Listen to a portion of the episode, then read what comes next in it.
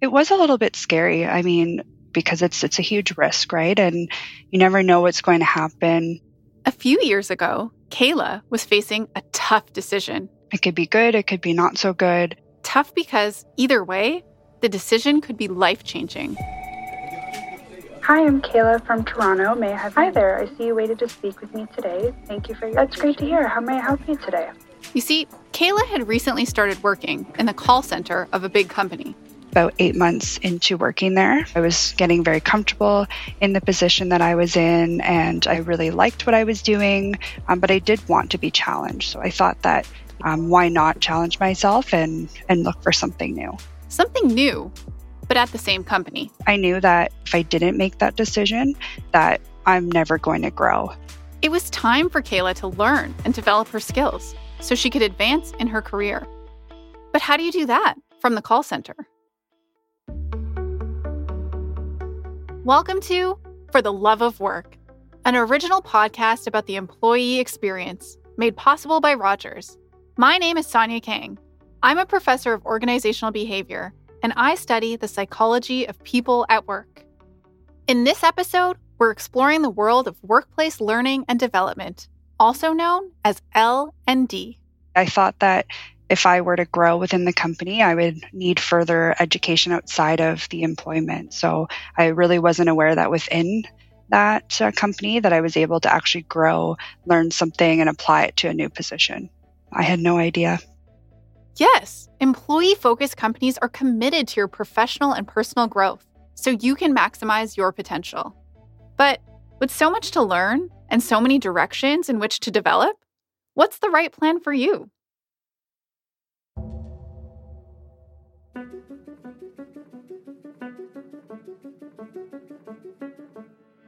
To me, learning is something that has no end to it especially today, we have to constantly learn and figure out how to apply what we're learning into our professional work.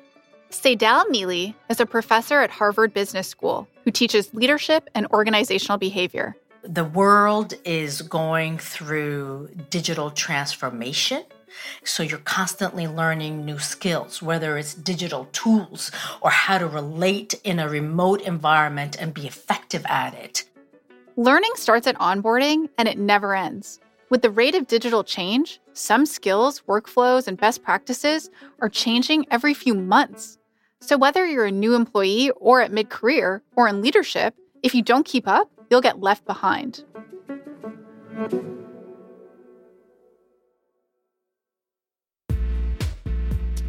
So, how can we keep our heads in the long term learning and development game without getting sidetracked by the day to day realities of our jobs? Development to me is a long term process where you have an extended plan that has a much longer horizon and requires a much more extended agenda. You're developing a plan. And that plan should include your employer individual growth and individual well being and satisfaction has to be one of the performance criterion for team performance that leaders need to look at because it increases retention for individuals who are on teams, but it also in, increases their performance within that team. People do better if they feel like they're learning in an organization, and that's one of the ways that you retain people. So, learning is a big, big deal. It definitely felt like a big deal for Kayla when she discovered that her company was invested in her growth.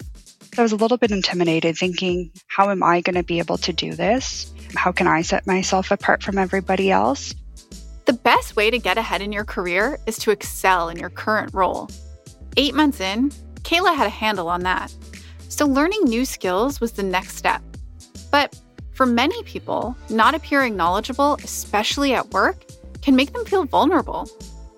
At the same time, Kayla could see the payoff it also excited me to know that, you know, this isn't just a job for me, this can be a career.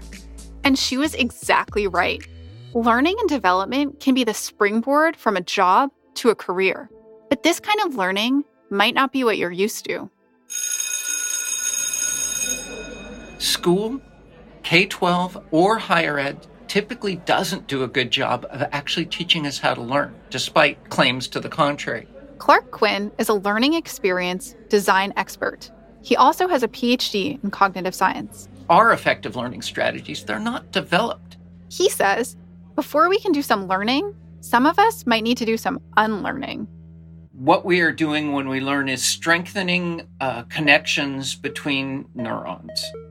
Neurons send signals to different areas of your brain. The way you strengthen those is we activate patterns. You don't have a neuron for dog, you have a pattern of activation for dog that's similar to the pattern of activation for cat and much less similar for fish or bacteria. And the way we activate that is with words and images. And we strengthen those neurons between those patterns by activating them in conjunction. Once you develop a pattern, your brain stores that information in a chunk, thus freeing up space to learn other patterns. But activating patterns doesn't happen overnight. This notion of the event based model of learning, where you go in and you have a bunch of stuff in one day and you go away, most of that's gone by the next day and by two or three days later if you haven't reactivated it's really gone. And so you need to activate them together. They strengthen a little bit then the next day you activate them again they strengthen a little bit more. The neurons that fire together wire together. So activating patterns requires a level of consistency until you've got it. But the challenge is hey i'm busy doing my actual job. I don't have time to learn something new right now so, you know, we've been on a journey for the last couple of years to move out of that formal learning place into all the ways that we can help employees. Gina Jeneroux is the Chief Learning Officer at BMO.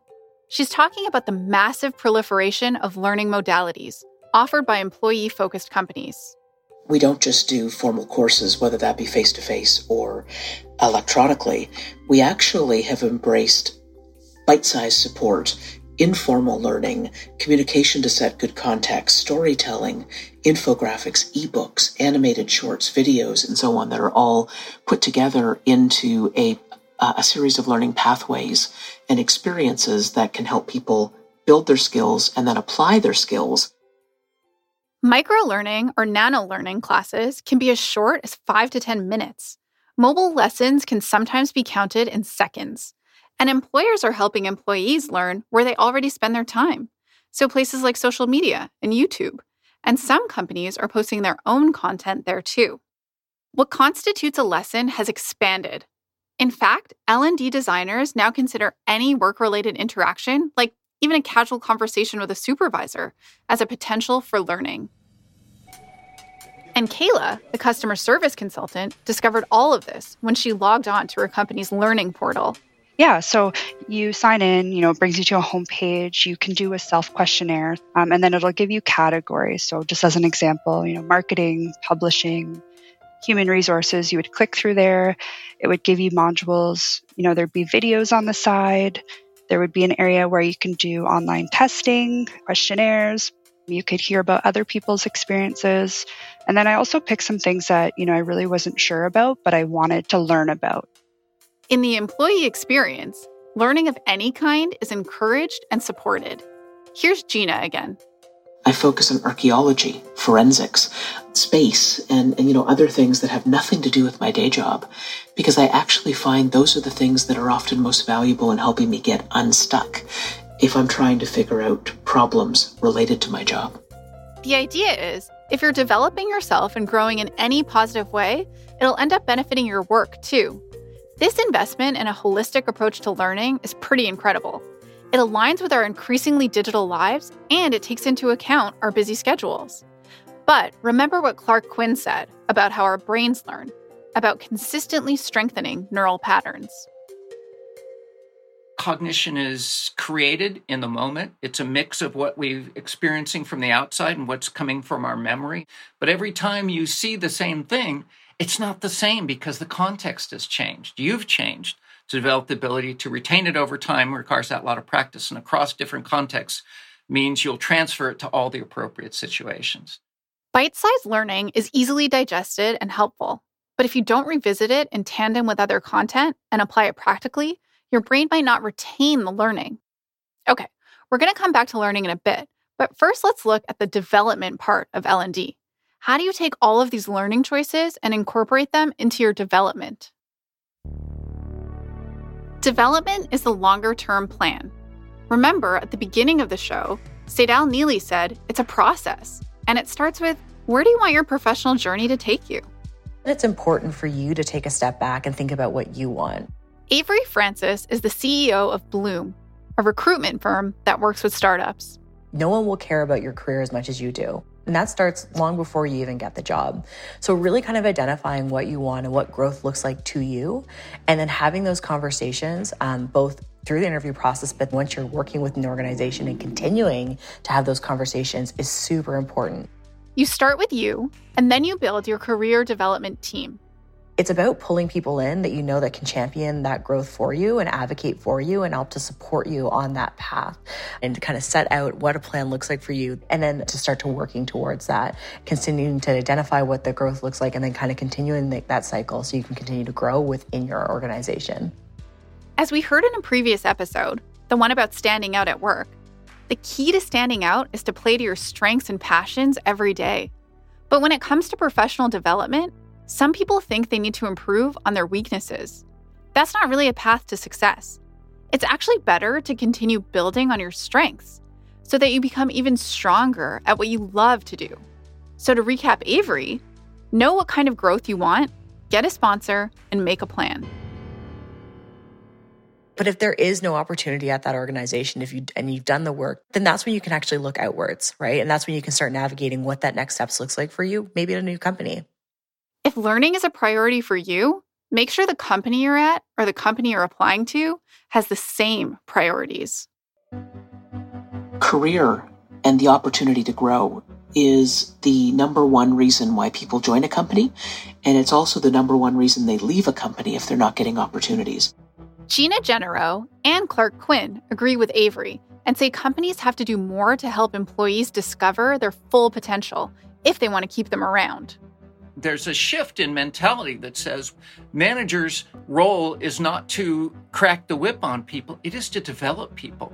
We need to start finding out ways to tap into the power of people. If we're individually supporting them in their directions and improvement, we are investing in the people, but also in the organization's learning. To be honest, I wasn't exactly sure, but I knew that, you know, reporting to my direct manager and just seeing everything that that person did on a day to day basis, it really had me interested. And it was something that I wanted to try to at least see if that was something that was for me. After deciding it was time to grow, Kayla took a step back and thought about what she might want to do. Becoming a team supervisor at the call center looked good.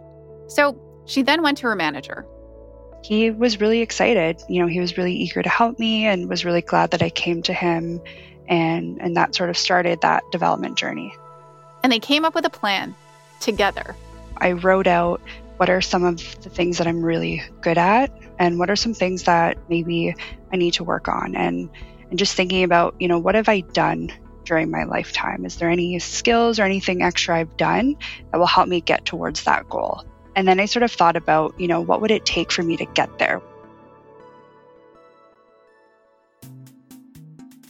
We'll find out more about Kayla's plan in a second.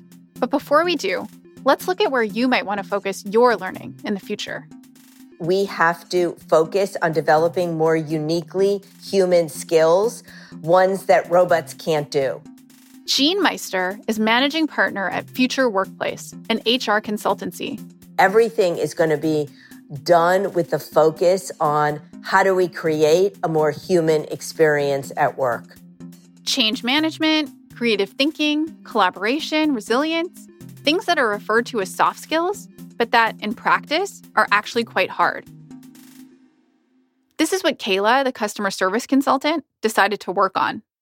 While her field was becoming more and more digital, speaking to customers and hopefully one day overseeing a customer service team would require human skills. Yeah, specifically different areas of communication. So for me, you know, just making sure that the message that you're saying is very clear, you know, you're getting the right point across. So watching videos on different techniques and know that when you're saying it, how it's sounding, if that makes any sense.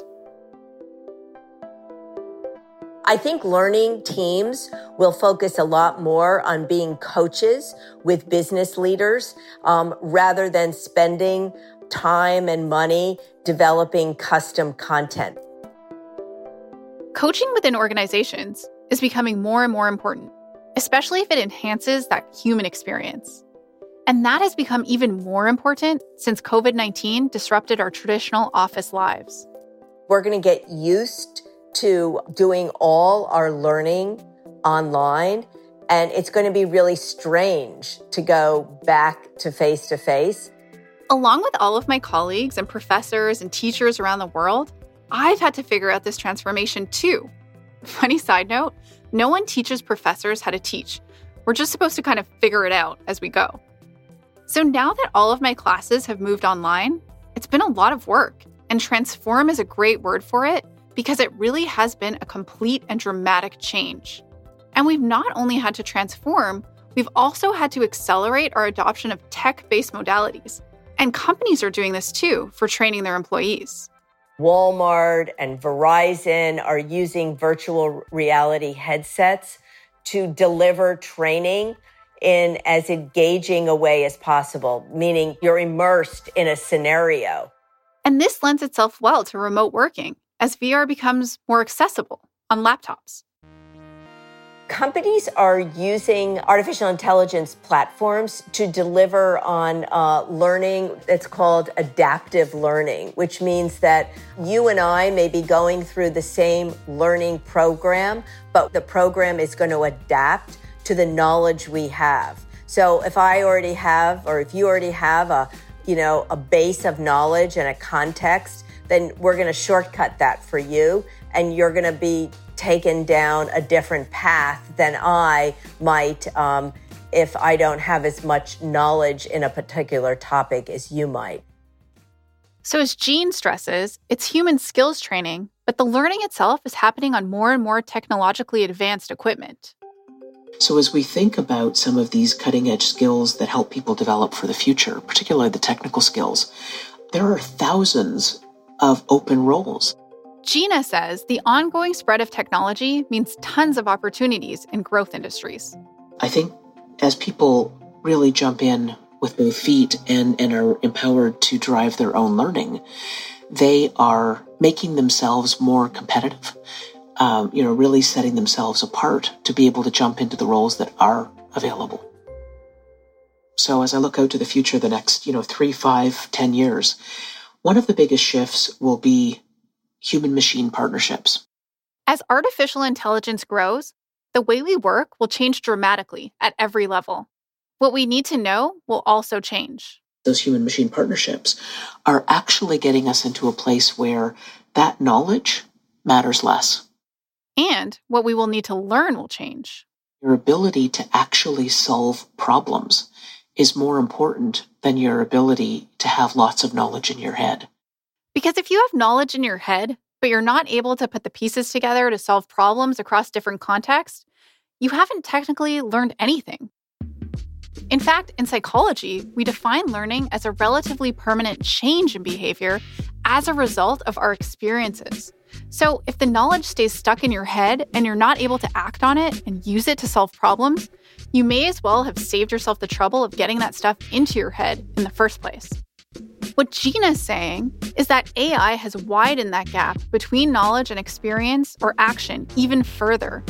These days, we can outsource a lot of the concrete knowledge stuff to computers. Most of us don't have to memorize facts or definitions or formulas or functions in the way that we used to anymore. But we absolutely do need to be able to figure out how that knowledge can help us solve problems in our day to day lives, how to turn that knowledge into action. Just reciting stuff and reading knowledge and answering questions about it doesn't mean you're going to be able to use it in the real world. In cognitive science, we call that inert knowledge. the important thing is practice with feedback, and that feedback has to be the right practice for you at this right time. It has to be deliberate. It has to be the thing that advances you. It can't be just doing the same thing, and it can't be doing stuff that's too difficult or too simple. Clark Quinn says the best practice or best learning is something called mentored live performance. A coach watches you doing a job or task, whether it's in real life or a video simulation, and gives you feedback in real time. Now, mentored live performance might not be available for everyone, but some kind of on the job or experiential learning, I mean, doing the actual job while getting feedback, is very effective. My absolute favorite class to teach as a professor is negotiations. I give students a case to read the week before and ask them to prepare to play a specific role and negotiate as if they're really that person.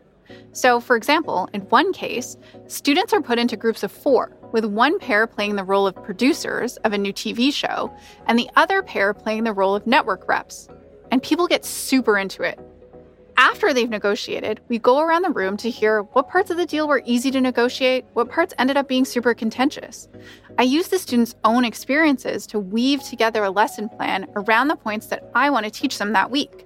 And because I'm talking about something they just lived through, a concrete lived experience that is no longer just an abstract concept, the information sticks. In terms of real learning, the old adage that practice makes perfect definitely rings true. After a bunch of video based micro learning through her company's portal, Kayla signed up for some of her own practice based learning. I was really good in the role that I was in. And so what had happened is, you know, hiring new people into the company, I was able to volunteer my time to help them to be able to develop their skills and, and, sort of devote my own time so that, you know, I was learning, I was teaching someone. And so that was something I was able to check off my development plan. By onboarding new colleagues, Kayla started learning what it meant to lead. After a while, another opportunity for practice came up when her manager went on vacation that actually went really well. I learned a lot and you know it helped me get noticed. Next time an opportunity came up, I was someone who was thought about, I was recommended, and I was able to do that. So this is great for Kayla at least. She works at a progressive company that prioritizes learning. But what if you don't work at an employee focused company or you work in the gig economy? Or what if you're just entering the workforce and you know learning is important but don't know what to look for? it's good to ask the question about how the company prioritizes learning, what they invest in learning, what the opportunities are to engage in it. So, you know, what is the process? Is it something that you're uh, able to do on your own? Is it something that the company or where the company will put you through formal programs? Will you have opportunities to learn what matters to you? And will you be supported to learn what you need for your job and your career? And I think if they can't answer the question, that's a challenge. Or if they if they indicate that it's not something that they invest in, that's probably a challenge too. If the company's really small or they're a new startup, they might not have the same learning infrastructure. The key is to become an advocate for your own learning and development. Start by asking your manager or someone in HR. They might have a tuition reimbursement budget or a subscription to an online learning platform and hearing that this is something employees are looking for might be the nudge they need to get their act together on the L&D front. But there's also a lot of learning you can access on your own. So many universities now and large companies are offering access to their learning for free. There are so many learning communities, mentorship circles, and um, informal groups that you're able to connect in with who actually have an amazing interest in helping everyone around them. And so it's really important to be able to just think differently about what development means for you. And some places you'll go deep, some places you'll go light. But it's about stoking that curiosity and feeling empowered to learn what matters most.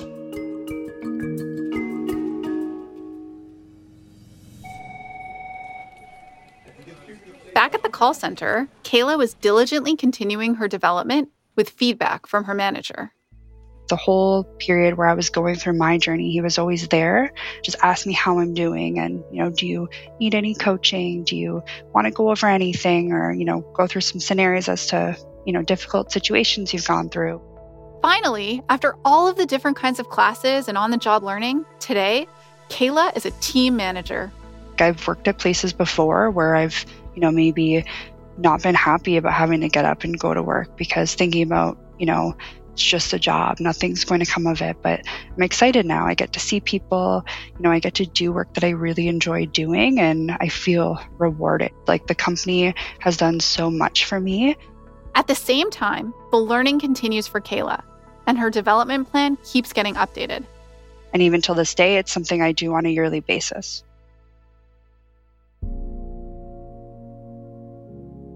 Within the employee experience, learning and development is a central part of the employer employee relationship. It's funny, there's the old quote that says, you know, what if we invest in our people and they leave?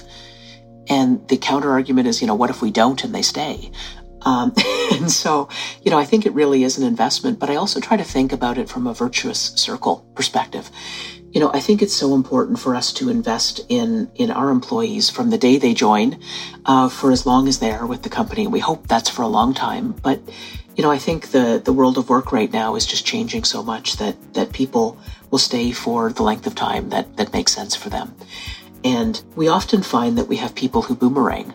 So they will leave the company for a period of time to engage in some other kind of work. And, and many people come back because they actually value the culture. They value the investment that we make in them.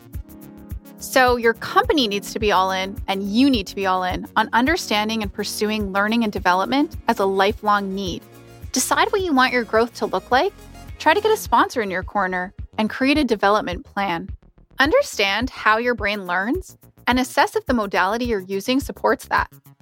Wherever possible, get access to on the job or experiential learning. Learn about other things you're passionate about outside of what you do for work, too. You never know where that might take you. Thanks for listening to For the Love of Work, an original podcast made possible by Rogers. Find us at fortheloveofwork.ca I'm Sonia Kang. Talk soon.